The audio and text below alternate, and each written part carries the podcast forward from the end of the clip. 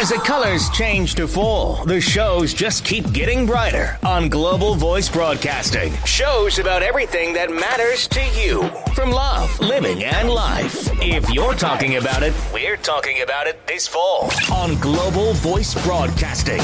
Don't miss a second. It's time for Girl Boner Radio with August McLaughlin.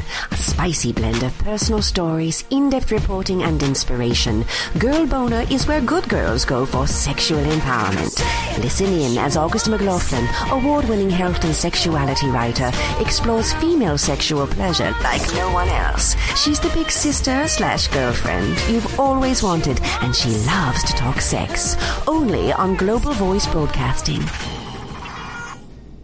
Self care is not about self indulgence, it's about self preservation. Audre Lorde. We don't often hear it talked about, but nurturing and embracing our sexuality, our bodies, our fantasies, and of course our girl boners are hugely important parts of self care. And if we don't care for ourselves, as we all know, we aren't really much good for anyone else. Welcome back to Girl Boner Radio, where good girls go for sexual empowerment. I am thrilled to be here with y'all today. This is August McLaughlin, your host, and I am talking to two fantastic women today. Uh, the first is a fabulous author I will introduce shortly. And then I'll be bringing in a kind living expert and activist, Katie Cleary. Pauline Campos is a writer, artist, photographer, and blogger, also known as Aspiring Mama. She has a fabulous new memoir out called Baby Fat Adventures in Motherhood, Weight Loss, and Trying to Stay Sane, which has a beautiful message about self acceptance. Thank you so much for joining me, Pauline. How are you? Pretty good. How are you, August? I am doing very well. I'm so excited to, to chat with you. Uh, could you first tell us about your book? Give us kind of the, the nutshell of what it's all about. Uh, well, actually, the, the title, the, the subtitle is um, Adventures in Motherhood Muffin Tops and Trying to Stay Sane. But oh, that was probably my fault because um, the book I was actually written six years ago um, uh, for the first draft, and it went through a couple of changes. So I, there's a good chance I might have actually done that myself when I sent you my info. Uh, but the book, um, in, the, the, short story is I started writing the book um, the day my daughter blew out the candles on her second birthday, and I realized I was still carrying 40 extra pounds, and um, kind of figured the uh, pass on my socially acceptable baby weight had um, expired by then. So I gave myself a year and figured that I would put it online and tweet it and blog it, and therefore I'd have, you know, I'd have to follow through. Um, and of course, as most good memoirs go um, and stories go, they, they write themselves for you. Um, and I ended up realizing, thankfully, that uh, the whole purpose of, of of the situation and the story was not for me to come to a number on the scale and pass the finish line and you know find my happiness there but to learn to accept myself and celebrate myself as a work in progress and be happy with who, with who I am where I am now um, I know that for me um, that I need to be happy now in or and and believe in myself now and think I'm worth it now in order to be able to put the work in to take care of myself. Um, and that's that's what I, that's what I learned in the book that it's not about the it's not about the finish line. It's about the journey and and coming to terms with the the reflection in the mirror and saying, you know what, I'm good now and I'm good enough to keep trying. And being a work in progress is not anything to be ashamed of. Such an important message, and it's interesting because, and I'll be honest with you, the the only reason that I decided to buy and, and start reading the book was because I know you and I'm a fan of your work, and I'm not a mom. So I just want to say that uh, for all of you out there, if you're not a mom, it, this book is not only for mothers. Um, I found a lot a lot of the messages to be universal. One of them being what you just said about how it's not about the number on the scale or trying to be a certain size. Uh, and I thought it was really beautifully honest of you that you start out. First of all, the book is very snarky and funny, and in your tone. And I would you, what do you, how does it start? You say something like on Amazon, it says. Uh, don't call it a memoir. That's that that craps. What did you say? It's so funny. Don't don't. Can you? Can I swear here? yeah. Oh yeah. Um, please. I mean, okay. Don't call it a memoir. That shit's just patronizing, and the um I on shit is um an, an asterisk. Yeah. Um, because um I've never. I have all the respect for mom bloggers and those who identify with the label. Um, I'm friends with plenty. I, I, I read some, you know, I, I have it, no disrespect meant, but um, I came into the field of blogging um, as a former journalist and I'm a writer first. I, I joke, I jokingly tell people that I'm a, I'm not a blogger because I don't know what I'm actually doing. I'm just a writer with a blog. so um, yeah, it, it's it's it's a memoir, and it starts off, you know, it starts off snarky and and and, and sassy, and I was just going to be the funny girl. And um, as you go through the book, um, the layers start peeling away as I realize if I'm going to be, if this book's going to be anything that I want to have my name on, and if it's going to relate to women the way I want them to um, be able to relate to, um, and no bullshit, I needed to drop the bullshit that I was peddling. And not to say that when I'm being sassy and snarky that I'm not telling the truth. Just that that's not the whole truth. I have my bad days too, and I needed sure. to. I, I realized that I needed to include that also. Absolutely. And that's very evident. Uh, you share straight away that your ideas about body image before becoming a mom versus after shifted pretty quickly. Uh, could you just give us an idea of where you were at body image wise before you had a baby? Uh, before I had a baby, it was it, honestly, I remember very clearly looking at relatives, um, uh, older aunts and uncles in you know the generation before me, um, and, and thinking, wow, you know, he still looks good, and wow, she she she she let herself go. Um, but eh, you know, um, I'm, I'm Mexican Mexican American. I don't know if it's just my family or if it's society in general. I think it might be a little bit of both, but and, and my culture. But you know, every we're, we're so stuck on what people look like in, in outside appearance, and it's generally accepted, you know, that men age gracefully and women just get old. Um, you know, men get distinguished and women get fat and gray and wrinkled. Um, and I, before I had a kid, I just assumed that anybody who, you know, wasn't rocking the sports bra and, and uh, spandex at the gym was, you know, because they weren't trying hard enough. And I got my ass handed to me. Um, you know, karma's a bitch. She was watching. Yeah. So, so, yeah. so things changed quite a bit. Uh, and how quickly did did you realize that you know all of those kind of? And I'm with you with the kind of discussed at the double standards and not even double standards, but just the harsh uh, pressure there is on women to look perpetually young and and be a certain size and all of that. Uh, did you was it kind of a sudden wake up call, or is it something that gradually unfolded? Oh, it was a sudden wake up call. Um, I gave birth to a six pound, seven ounce child, and I left the hospital thinking that I was going to at least weigh six pounds, seven ounces less than when I walked in the damn place. And I left the hospital in the same freaking yoga pants that I walked in to have her. And all I could think was, what the hell? um, you know, you, you read all these stories on, you know, cover of, of the major glossy magazines that profile the celeb moms, you know, six weeks after birth with, you know, their their their washboard abs and I did it, you can do it too. And I keep on thinking that's bullshit give me a million dollars, give me a live-in nanny, give me a personal chef, and um, you know what? I can buy perfection too. Um, yeah. but and throw in I a little have, Photoshop as well. exactly, yeah. and I don't have that to work with. I have reality, and the thing, and, and I would love to see baby fat. I, am going to try and figure out a way, but I would love to get baby fat included in hospital gift bags for new moms mm. because all respect to um, you know what to expect when you're expecting and all the other material that they put in there for moms but nobody preps moms and moms to be for the letdown after. Everyone tells you during your pregnancy and i heard it left and right because i've always been very active. I'm a former high school um, varsity athlete. I did varsity um, tennis. I was you know i've always worked out no matter how big or small i've been.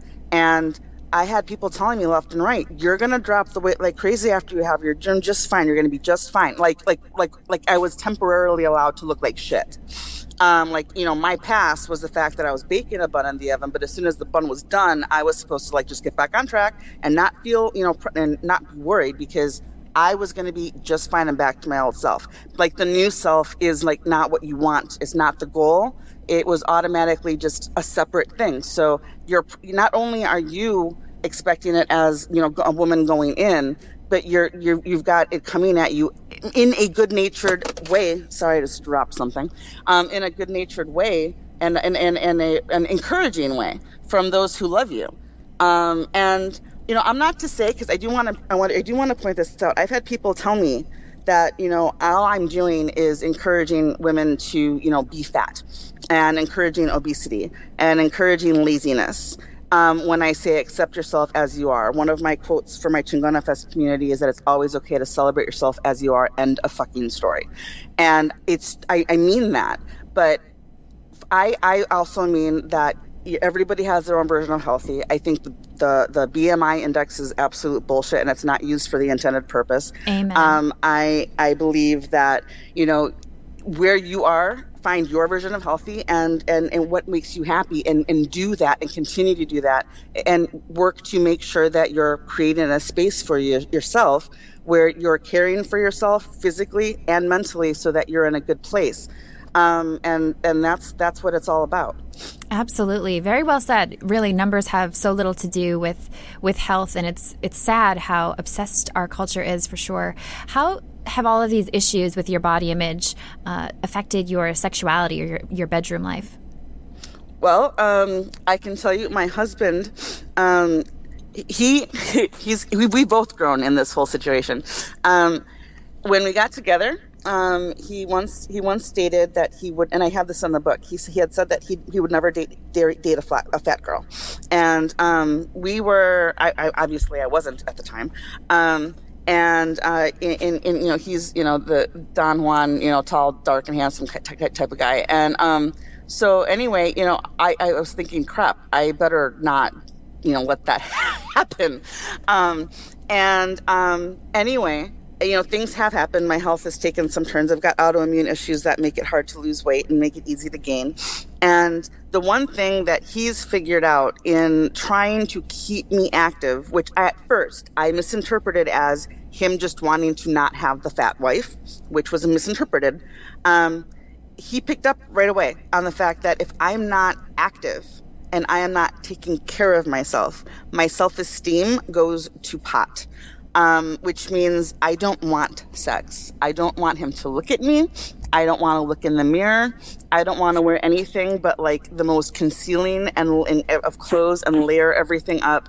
I go to bed wrapped up in so many layers that he he's like I'm sleeping next to you know the abominable snowman, and he we had a couple of of, of um, I guess come to Jesus moments mm-hmm. where um, he finally like was like, look, he's like, I don't care what you weigh.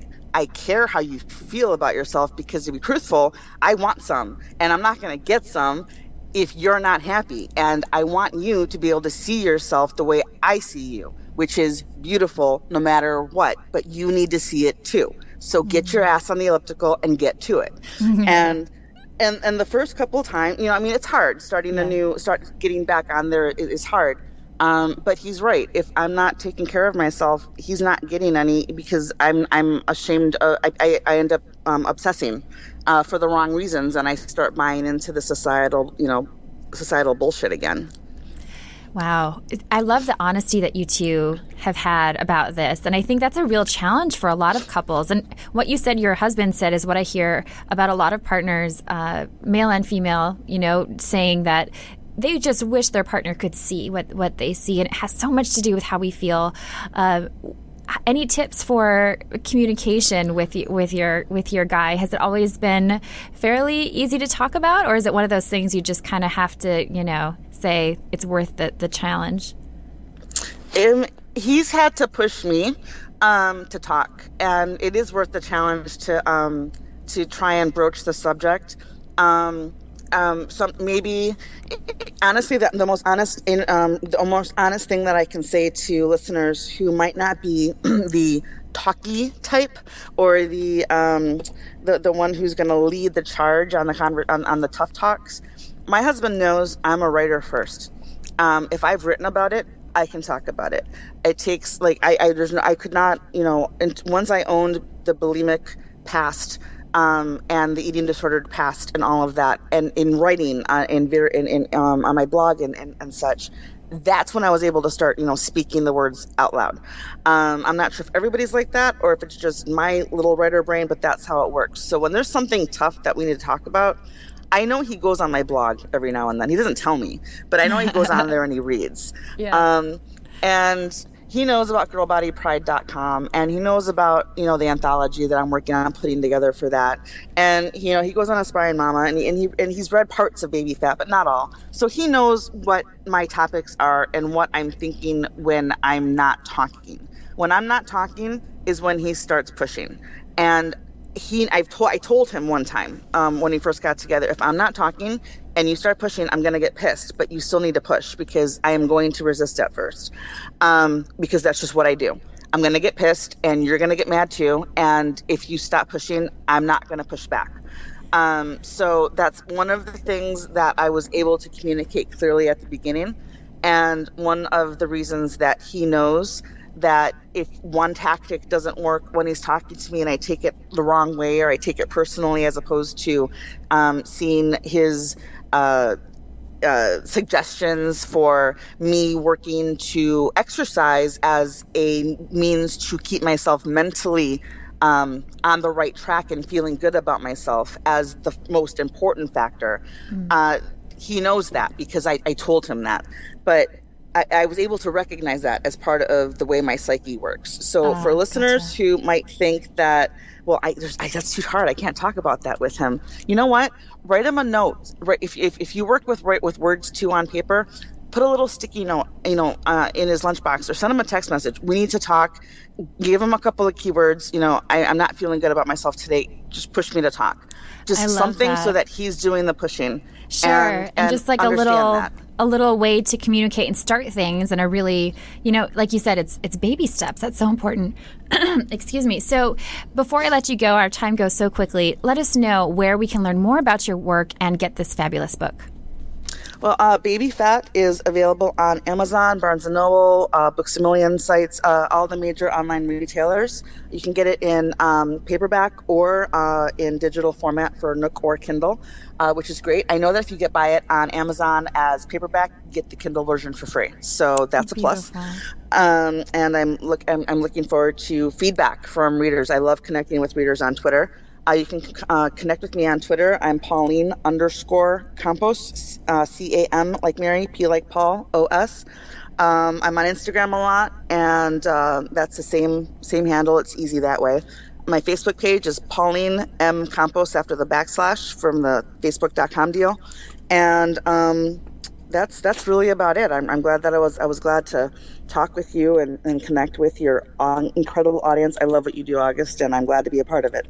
Wonderful. Thank you so much for joining us, Pauline.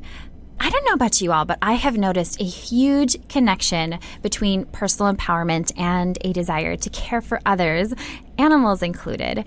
My next guest, Katie Cleary, is an activist and founder of Peace for Animals, a welfare organization that protects animals against harmful human interference around the globe. I'm so happy to have you on the line with me here, Katie. How are you doing? Oh, good. How are you guys doing? Very well, very well. And this is a topic that is very dear to my heart. And I watched your uh, documentary, Give Me Shelter, which was so moving. Uh, what inspired oh, you. you to do this work in the first place? You know, I started when I was really young, um, about 12 years old. Um, I grew up with my mom in Chicago, and we would rescue um, bottle feed kittens, and we would, you know, um, also, you know, everything from oh my gosh, raccoons to squirrels to pretty much everything that we could we could find baby birds, and then rehabilitate them, and then um, we would release the, the wild animals back into the wild and then the, the cats we would try to find homes for. And so it was, it was always something uh, when I was, you know, younger that I've always been passionate about, and I always wanted to have my own animal welfare organization. So um, I worked. My first project was actually um, when I was about 11 years old with World Wildlife Fund. Um, we raised a lot of money for tiger conservation. Back then, there was only 5,000 tigers left in the wild, and now my first campaign with Peace for Animals was for tiger conservation and Born Free. Um, in India in the Satpura region, there's only 1,500 tigers left in the wild, um, 3,200 tigers left uh, total around the world. So I thought that that would be, you know, appropriate because that was my first campaign being younger, when I was really young, um, to have my first campaign starting with Peace for Animals, be tiger conservation. So Wow. Um, yeah, so I would say, you know, my, my passion's always been endangered species, but, you know, I love all animals. So we, you know, try to advocate, um, be a voice for the voiceless for, you know, domestic, wild, exotic, everything, farm animals. That is awesome. I love that so much. And one thing that I, I admire in particular is the fact that it's you know, it's really heartbreaking work too because you have to be so. I think it's important for all of us to be aware of, you know, the the crises that that are going on with animals um, around the world, and it's also be, when you love animals, it's it can be really painful. What helps you get through that part of it? Because you know, your documentary I thought did a really good job of presenting the challenges and it, it's heart wrenching, but you also didn't go so, you know, so far that it was unwatchable for me. You know, like when you're really sensitive, I had to like walk out of Water for Elephants, for example. Um, how do you yeah. deal with that? Well, you know, honestly, it, it's something that, um, uh, you know, when I started the documentary it was in 2012, and so it was something where, you know, I wanted to do something that was impactful, um, that was about the most important animal welfare issues from the ivory trade to tiger conservation to, to puppy mills.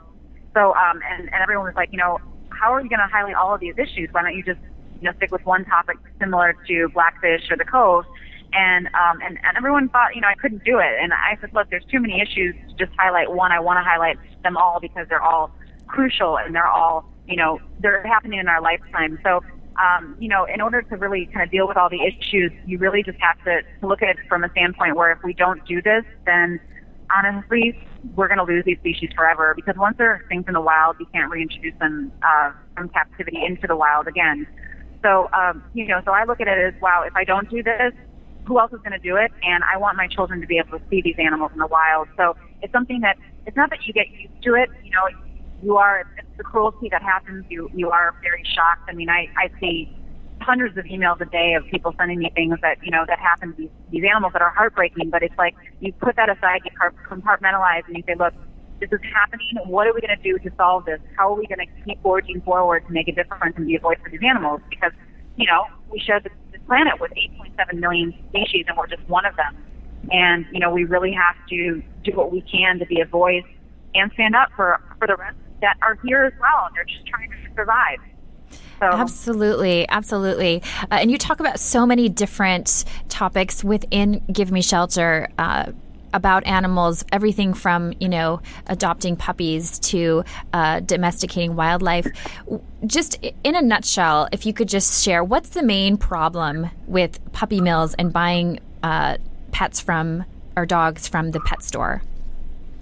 You know, um, the the main issue with puppy mills, honestly, is is the fact that these breeders just don't have any regard for these animals, and they're and they're literally backyard facilities for hundreds and hundreds of dogs and cats um, that are they're just turned out. You know, from from you know every single heat cycle, these animals are basically bred just for the profit, and it's just and has they have no regard for you know the way the animals feel. They're not even let out of the cages. They're not even you know, they're not socialized. Um, you know, some of them just live in wire cages their whole life in, in their own feces and excrement, and it's just it's painful the fact that these people could think this is okay to make money and make profit off of these poor lives that keep breeding and breeding and breeding, you know, these dogs and cats just to be sold to pet stores. So I think it's important when, you know, 10 million animals get put down every year in U.S. shelters that we have to go to the shelters and rescue the animals from the shelters and, and really, you know, n- not you know, buy these purebreds when you can find,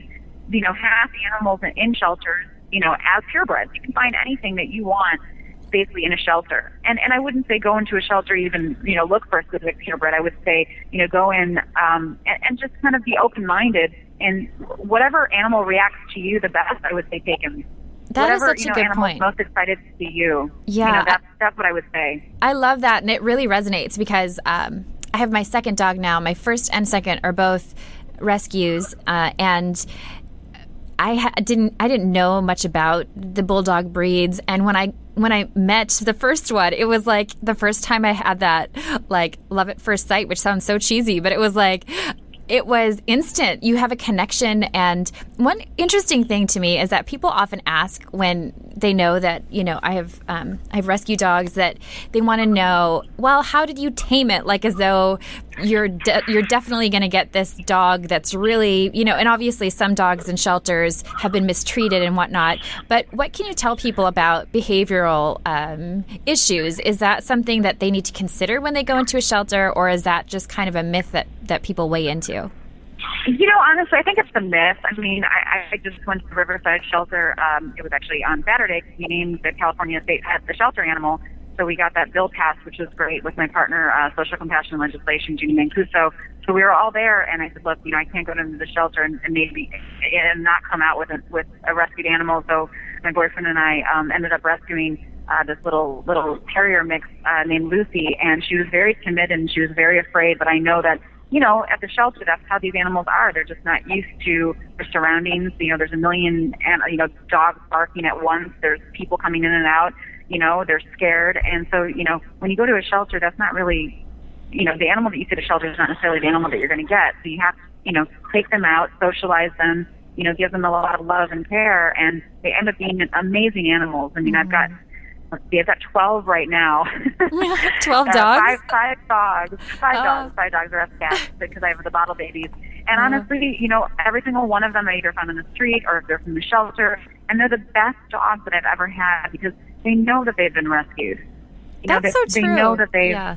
yeah. It's like there, there's they a really gratitude, do. and it's it's just amazing to I, I can absolutely attest to that because it's there's a special bond that happens, and I feel like there's that whole. Uh, my sister gave me um, a bumper sticker that says "My my rescue dog rescued me," which is so true. They give us so much, and, so true. and yeah, it's so much so to our true. lives. Yeah, it is, and I encourage anyone to go to the shelter and and you know don't don't think about a specific breed that you want. You know, just it's about the connection. It's about the soul of of the animal and how they connect with you and how they react to you. And if they react to you in a positive way and they're excited, would say take them. Why not? Absolutely. Give them a try. Absolutely. Yeah. You're saving a life, you know? Wonderful, wonderful advice. And what's the problem with circuses? Because, you know, I think so many people are raised going to the circus and they just see it as oh well the animal's having a good time but i know there's a lot of uh, mistreatment what what are the biggest issues with circus animals well, the thing with circuses is, is a lot of people don't know what it takes to train these animals. So what they do is they, they break their spirit, especially with elephants. You know, they um, they have to be able to, you know, train them and and actually what they do is they make them fearful of humans so that they'll you know perform the way they want them to perform and not you know uh, lash out. But unfortunately, because these animals are are abused and tortured in many cases, as you've seen with some, some of the undercover footage, and we have some, you know, in, in our film Giving Shelter, um, it's, you know, enough is enough. You know, they can't take it anymore. So what they do is they end up lashing out and then, you know, they end up killing, you know, one of their trainers or they end up getting, getting out and getting loose and then they end up, you know, inevitably getting killed or shot because they pose a threat to humans. So these animals really they need to be protected in the wild. They don't need to be in captivity. And we need to start focusing on protecting not only them in the wild, but their environment. Because if we can't protect the environment, we can't save the animals and we can't save ourselves as humans. Absolutely. So, you know, I think that the most important thing is to take these animals out of captivity, protect their, their environment, protect whether they're in, you know, Africa, which is, you know, so many horrible things are happening now in Zimbabwe with Mugabe, president of Zimbabwe, selling their elephants to China. Um, you know, so so the issue is is that we need to be able to protect them in the wild where they belong and not have them perform for for what our entertainment because that's what it is. It's a, it's actually a bad form of entertainment to have them in captivity and teaching children that that humans are dominant over these animals, which we are absolutely not. Mm. It is not our job to you know to be dominant and have these animals perform for you know for what fun and giggles and you know and you know our like I said entertainment. It's not fair. Absolutely, it's really yeah. not. Beautifully said. Thank you. Uh, what about Yeah. animal testing? Because I know it's very easy to accidentally, you know, support. Um, for example, cosmetics being tested on animals. Is that something that still happens frequently? It's a it's a big deal. Yeah. how, what, so, give us some examples, and how can we make sure we're not contributing to that? Well, you know, honestly, the best thing you can do is, you know, um, whether it's, um, you know, gosh, any products that whether it's cosmetics, whether it's um, you know hair products. If you look on the back and it has either a rabbit or it says no animal testing, that's what you want to look for. If it doesn't say anything on the back of the product, it's usually tested on animals. So the most important thing is to look and make sure that it's labeled, not not tested, or it has the rabbit, which is the official PETA symbol, uh, you know, for no testing on animals. And then also, you know, there's a million websites that you can go to uh, that you know that list the products that are cruelty free.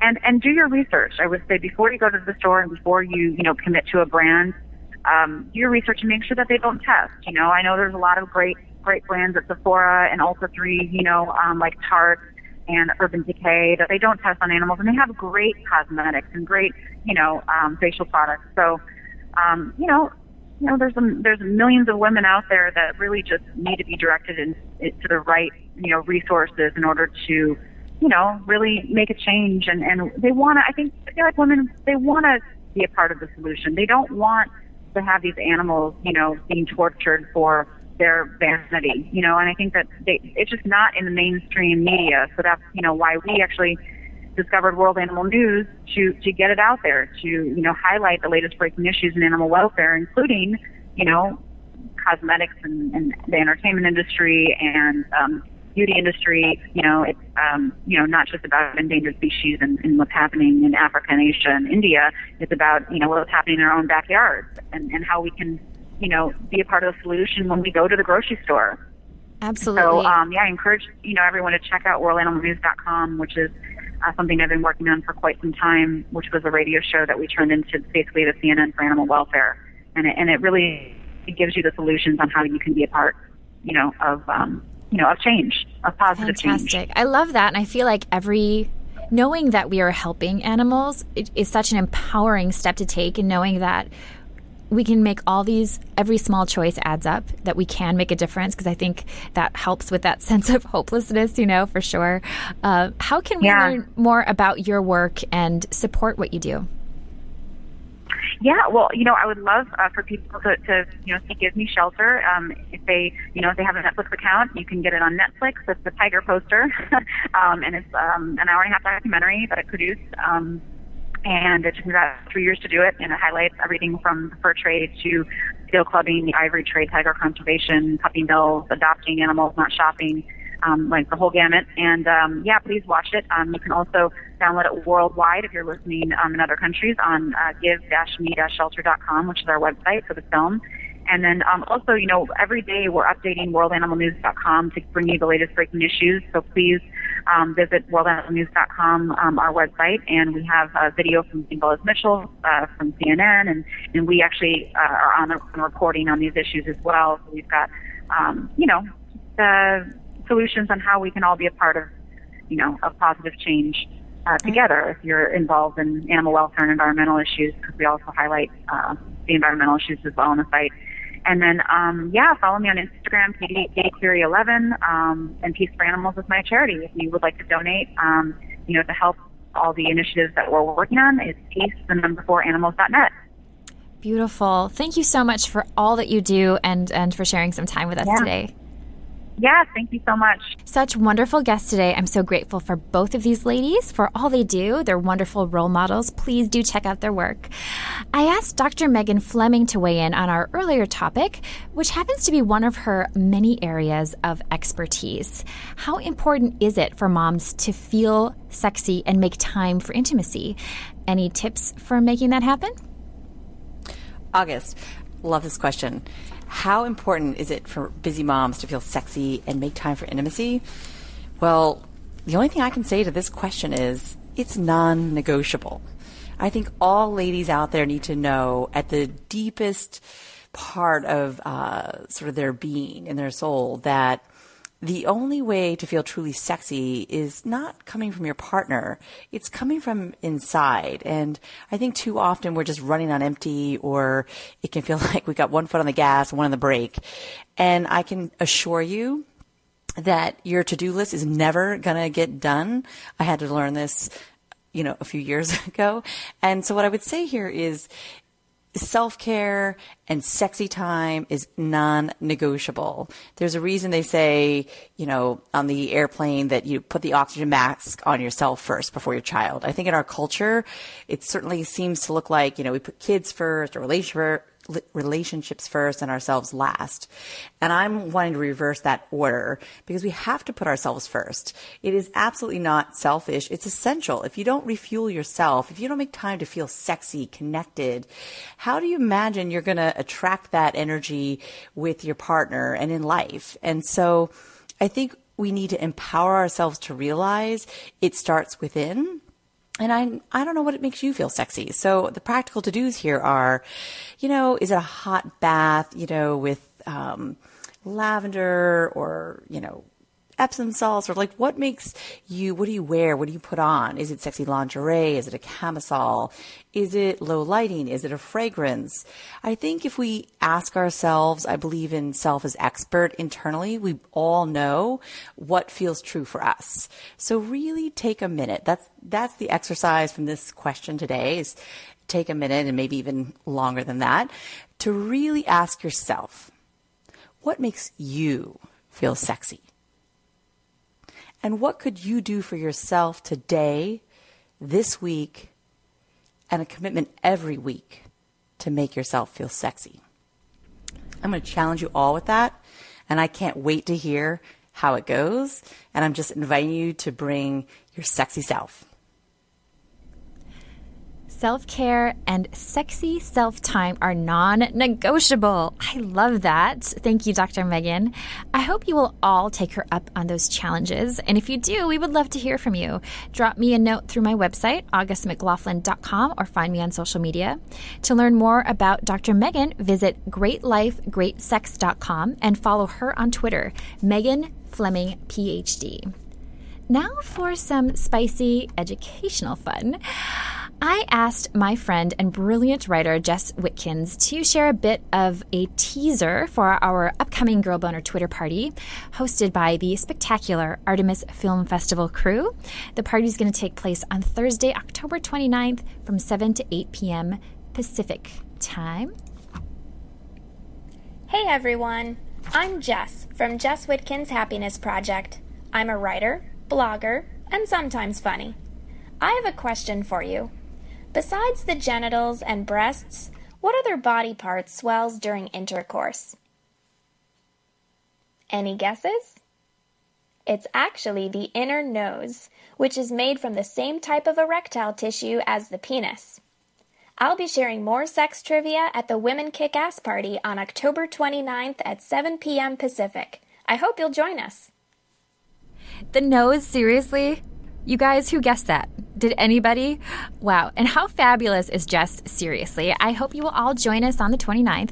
Uh, Dr. Megan and I will be participating in a Q&A on ending sexual shame. Such an important topic and Jess will be manning our trivia. You may just win a fantastic prize from Good Clean Love, the makers of luxurious organic intimacy products. To join in, simply search for the hashtag Women Kick Ass. To learn more about Jess, subscribe to her hilarious blog. You can find it at jesswitkins.wordpress.com. If you're enjoying Girl Boner Radio, I hope you'll subscribe on iTunes so you will not miss a beat. While you're there, we really hope you'll consider leaving us a rating and simple review. To support Girl Boner and get some fabulous sex toys, shop at Good Vibrations by clicking on the ad on my website. Again, that's augustmclaughlin.com. As always, thank you so, so much for listening and joining me, and have a beautiful Girl Boner embracing week.